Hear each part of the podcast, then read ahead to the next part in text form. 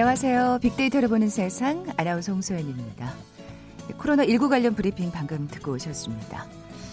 아, 최근 정말 비교적 안정적인 추세를 이어가고 있죠. 코로나19 사태.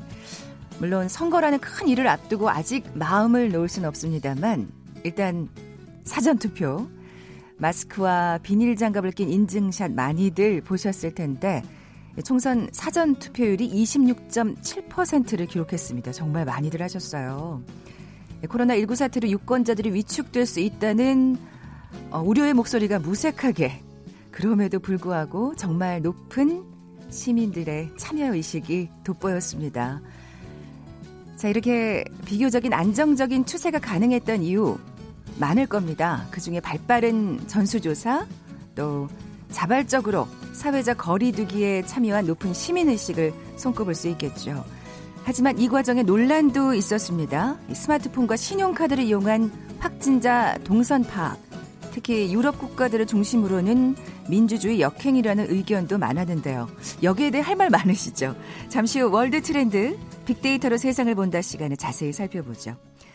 KBS 제일 라디오 빅데이터로 보는 세상 먼저 빅퀴즈 풀고 갈까요? 자, 오늘은 세계에서 가장 작은 나라를 맞춰주시면 됩니다. 19세기 이탈리아가 근대 통일 국가로 바뀌면서 교황이 다스릴 수 있는 영토를 상실하게 되죠. 이후 1929년 라테란 협정을 통해서 이탈리아로부터 이 교황청 주변 지역에 대한 주권을 넘겨받게 되면서 시작됐습니다. 가톨릭의 역사와 문화가 살아있는 곳으로 가톨릭과 관련된 건축물과 예술 작품이 많고요. 1984년 유네스코 세계 문화유산으로 지정되기도 했습니다. 자, 이탈리아 로마에 있는 세계에서 가장 작은 나라 뭐라고 부를까요? 보기 드립니다. 1번 그리스, 2번 룩셈부르크, 3번 밀라노, 4번 바티칸. 오늘 당첨되신 두 분께 커피와 도는 모바일 쿠폰 드립니다. 휴대전자, 휴대전화 문자 메시지 지역번호 없이 샵 9730, 샵 9730. 짧은 글은 50원, 긴 글은 100원의 정보 이용료가 부과됩니다. KBS 라디오 어플 콩은 무료로 이용하실 수 있고요. 유튜브로 보이는 라디오로도 함께 하실 수 있습니다. 방송 들으시면서 정답과 함께 다양한 의견들 문자 보내주십시오.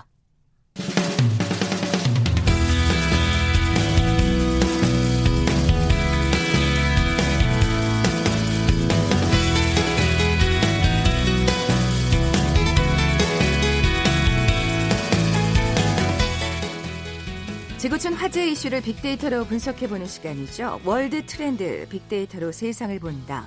임상훈 국제문제평론가 나와 계세요. 안녕하세요. 네, 안녕하십니까? 사전투표 하셨다면서요? 네, 했습니다. 저는 네. 줄이 너무 길어서 포기했거든요. 아, 그래요? 네, 어떠셨어요? 저는 토요일 날 아침에 일찍 했는데. 아, 아침 일찍 가셨구나. 예.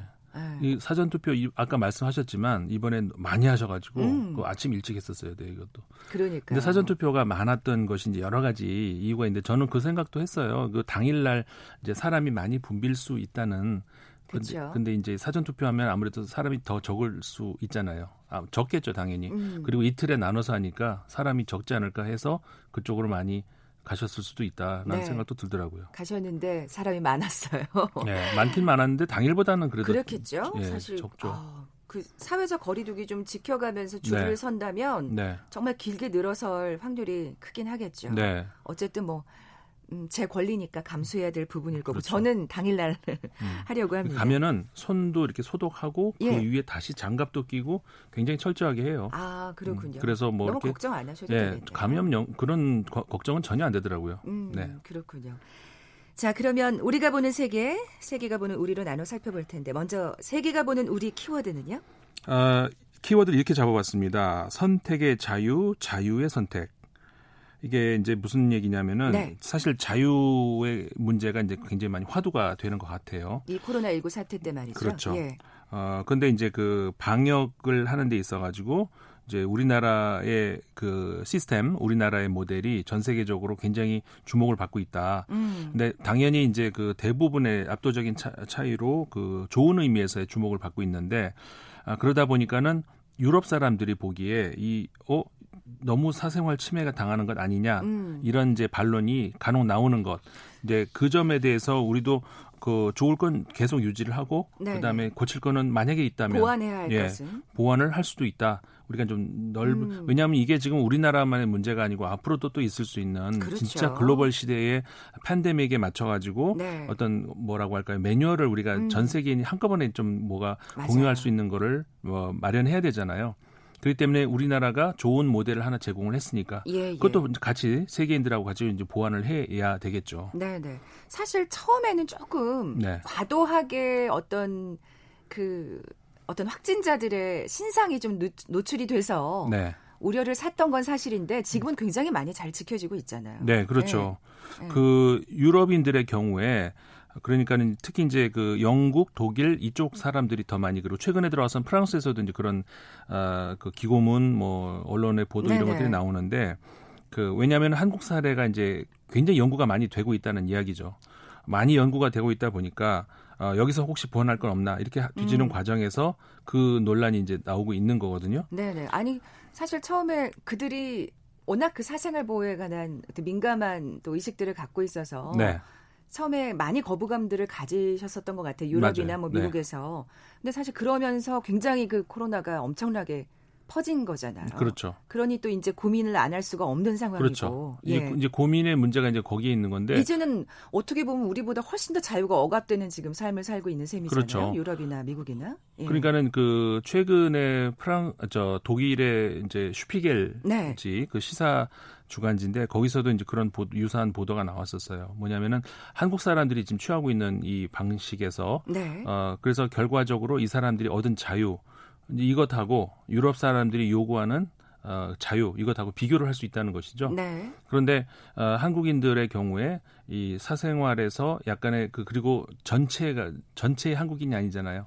일부 한, 한국인이고 그리고 이제 사생활의 일부분을 우리가 공공의 선을 위해서 이제 어, 제공을 한다면 네. 전체의 선 그러니까는 마음 놓고 우리는 돌아다니잖아요. 주말에도 뭐, 뭐 시장도 가고 산책도 하고. 그쵸. 근데 이제 그 프랑스라든가 대부분의 국가들은 어, 밖으로 못 나가게 집 안으로 완전히 격리되어 있거든요. 어, 그러니까는 어느 자유를 더 취, 저, 취할 것이냐, 당신 음, 같으면. 음. 어, 그런 이제 보도가 한번 나온 적이 있었어요. 네.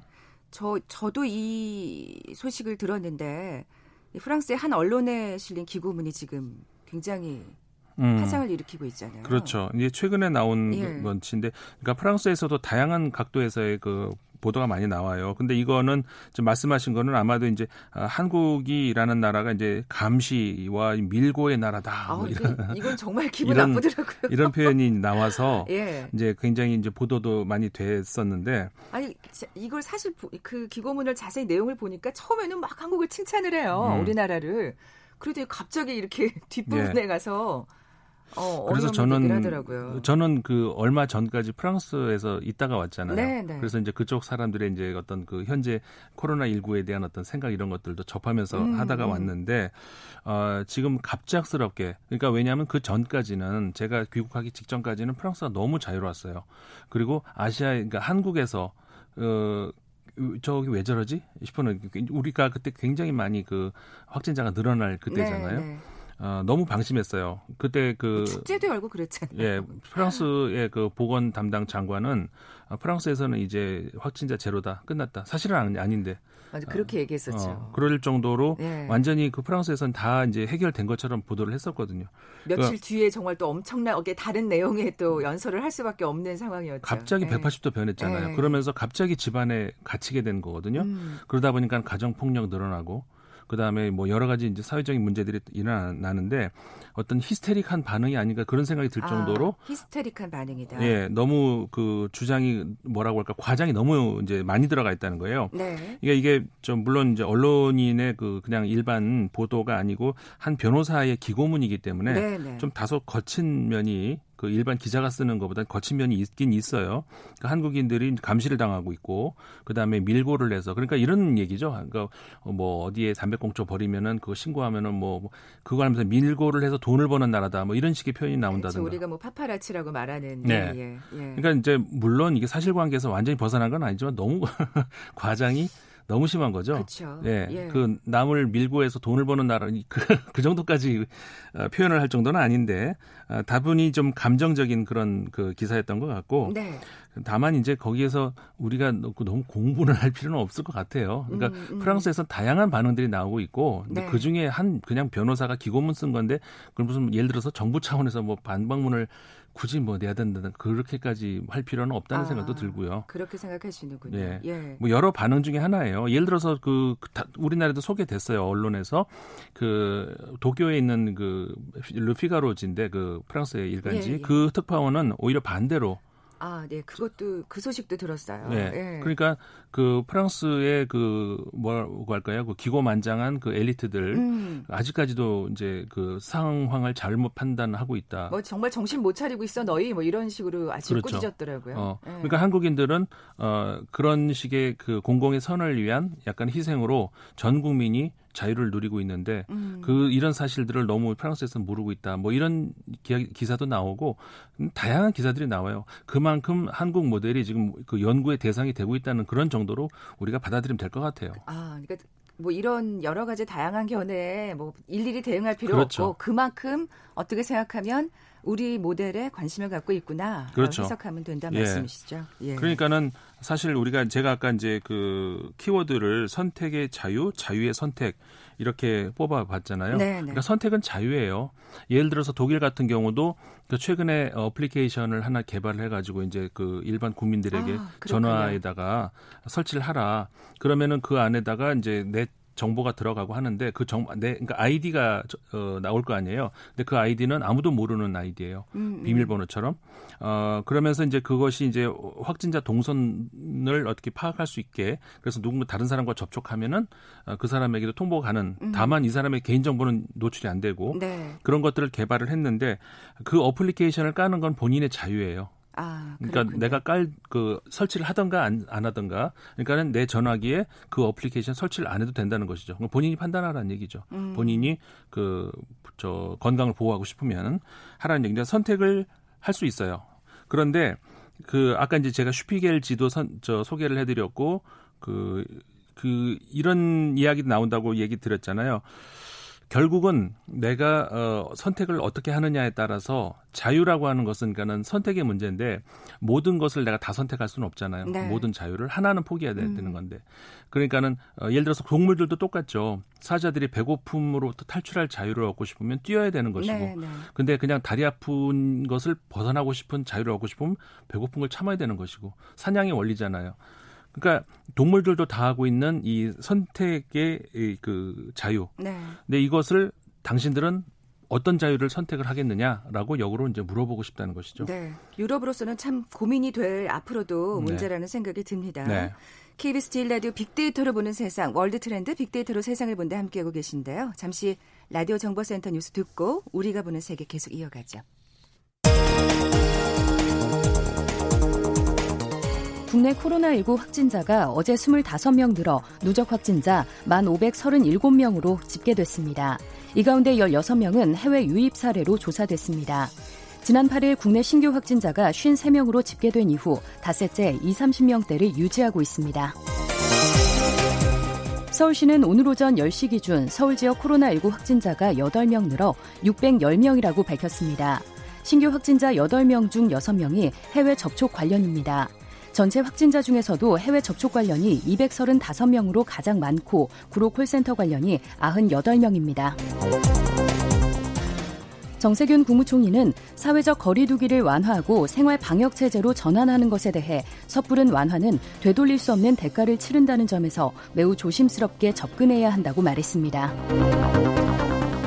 세계적으로 코로나19가 확산하는 가운데 이달 1일부터 10일까지 수출이 1년 전보다 18.6% 감소했습니다. 지난달 외국인이 코로나19 사태 영향으로 국내 상장 주식을 13조 원어치 넘게 판 것으로 나타났습니다. 월간 순매도 규모로는 사상 최대입니다. OPEC 플러스, 즉 OPEC과 10개 주요 산유국 연대체의 원유 감산 합의로 유가 전쟁이 일단락 될 것으로 전망됩니다. 코로나19 사태로 기업들이 위기에 놓이면서 지난달 채용 공고가 작년의 3분의 2 수준으로 급감한 것으로 나타났습니다. 이제가 고용노동부 장관은 코로나19 국내 확산은 다소 안정되는 추세지만 앞으로의 고용 상황은 여전히 불확실성을 갖고 있다고 밝혔습니다. 중소벤처기업부는 코로나19 확산으로 피해를 본 소상공인을 위해 폐업점포 지원 사업의 범위를 늘리기로 했습니다. 지금까지 라디오 정보센터 조진주였습니다.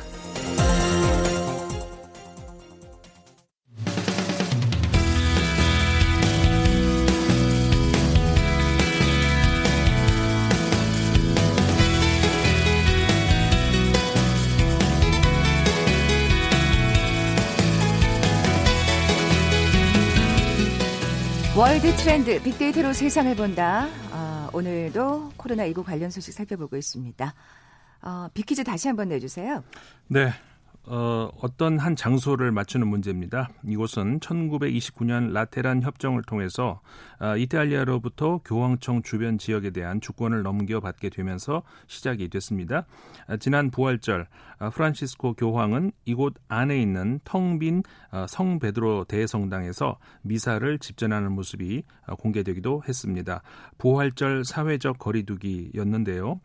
이탈리아 로마 안에 있는 세계에서 가장 작은 나라 어디일까요? 문제입니다.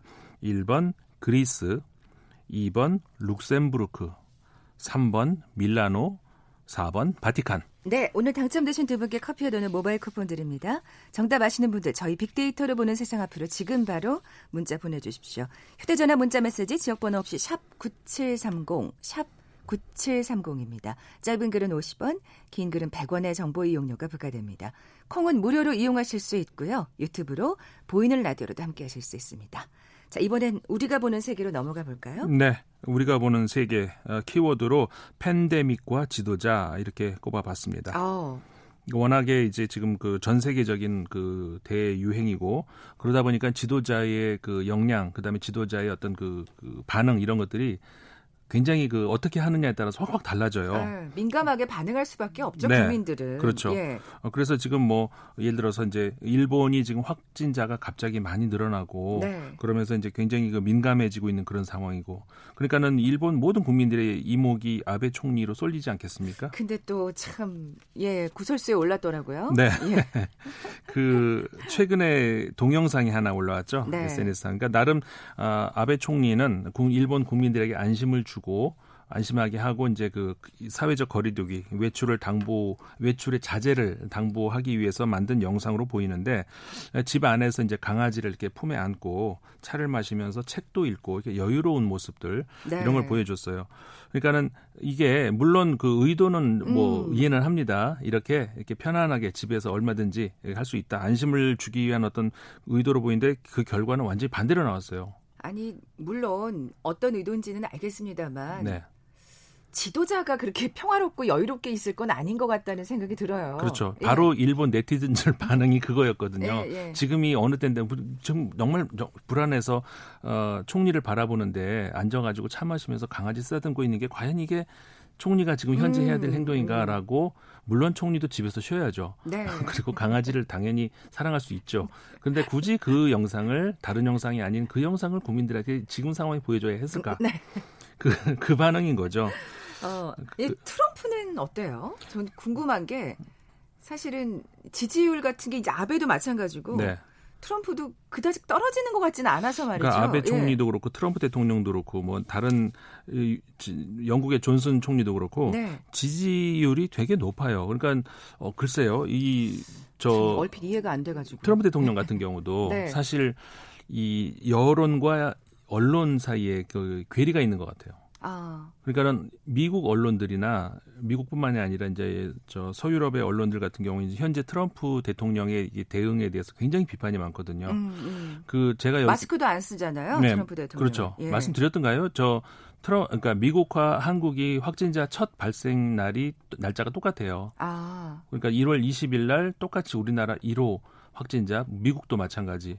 어, 그렇게 해서 지금 그 2월, 3월, 4월 그 세 달 좀 못 됐잖아요. 두 달 반 지나는 동안에 결과가 어떻게 변했죠? 음, 그러니까 여기에 대해서 어, 비교하는 그런 그 외신들의 보도가 굉장히 많이 나오거든요. 한국은 지금 결과가 어떻게 됐나? 똑같이 시작해서 미국은 어떻게 됐나?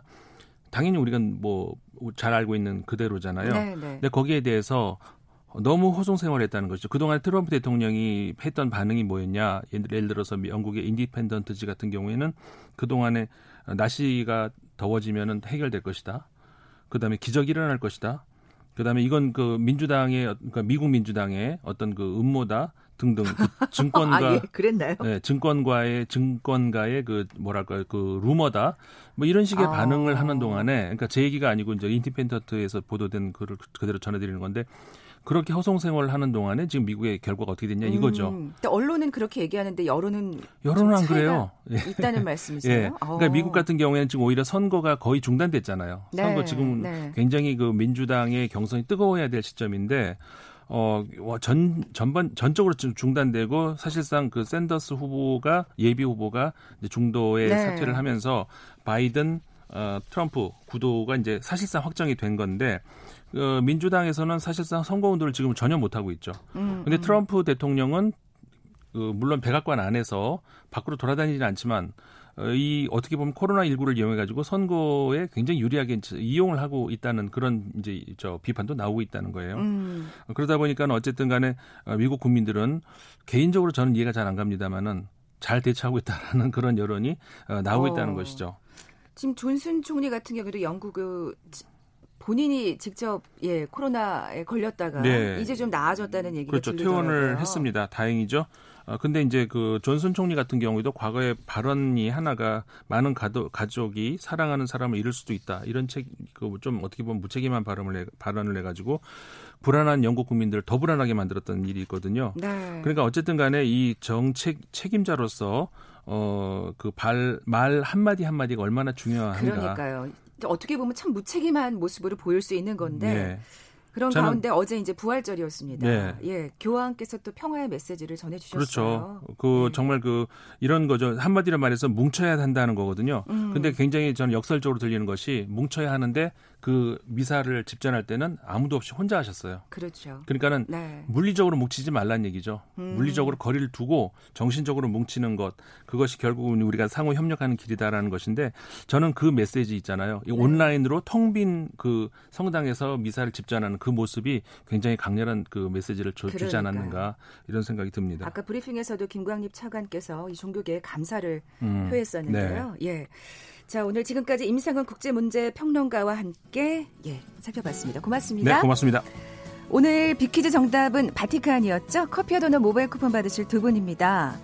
어, 1016님, 파라나43님 두 분께 선물 보내드리면서 물러갑니다. 빅데이터로 보는 세상 내일 뵙죠. 고맙습니다.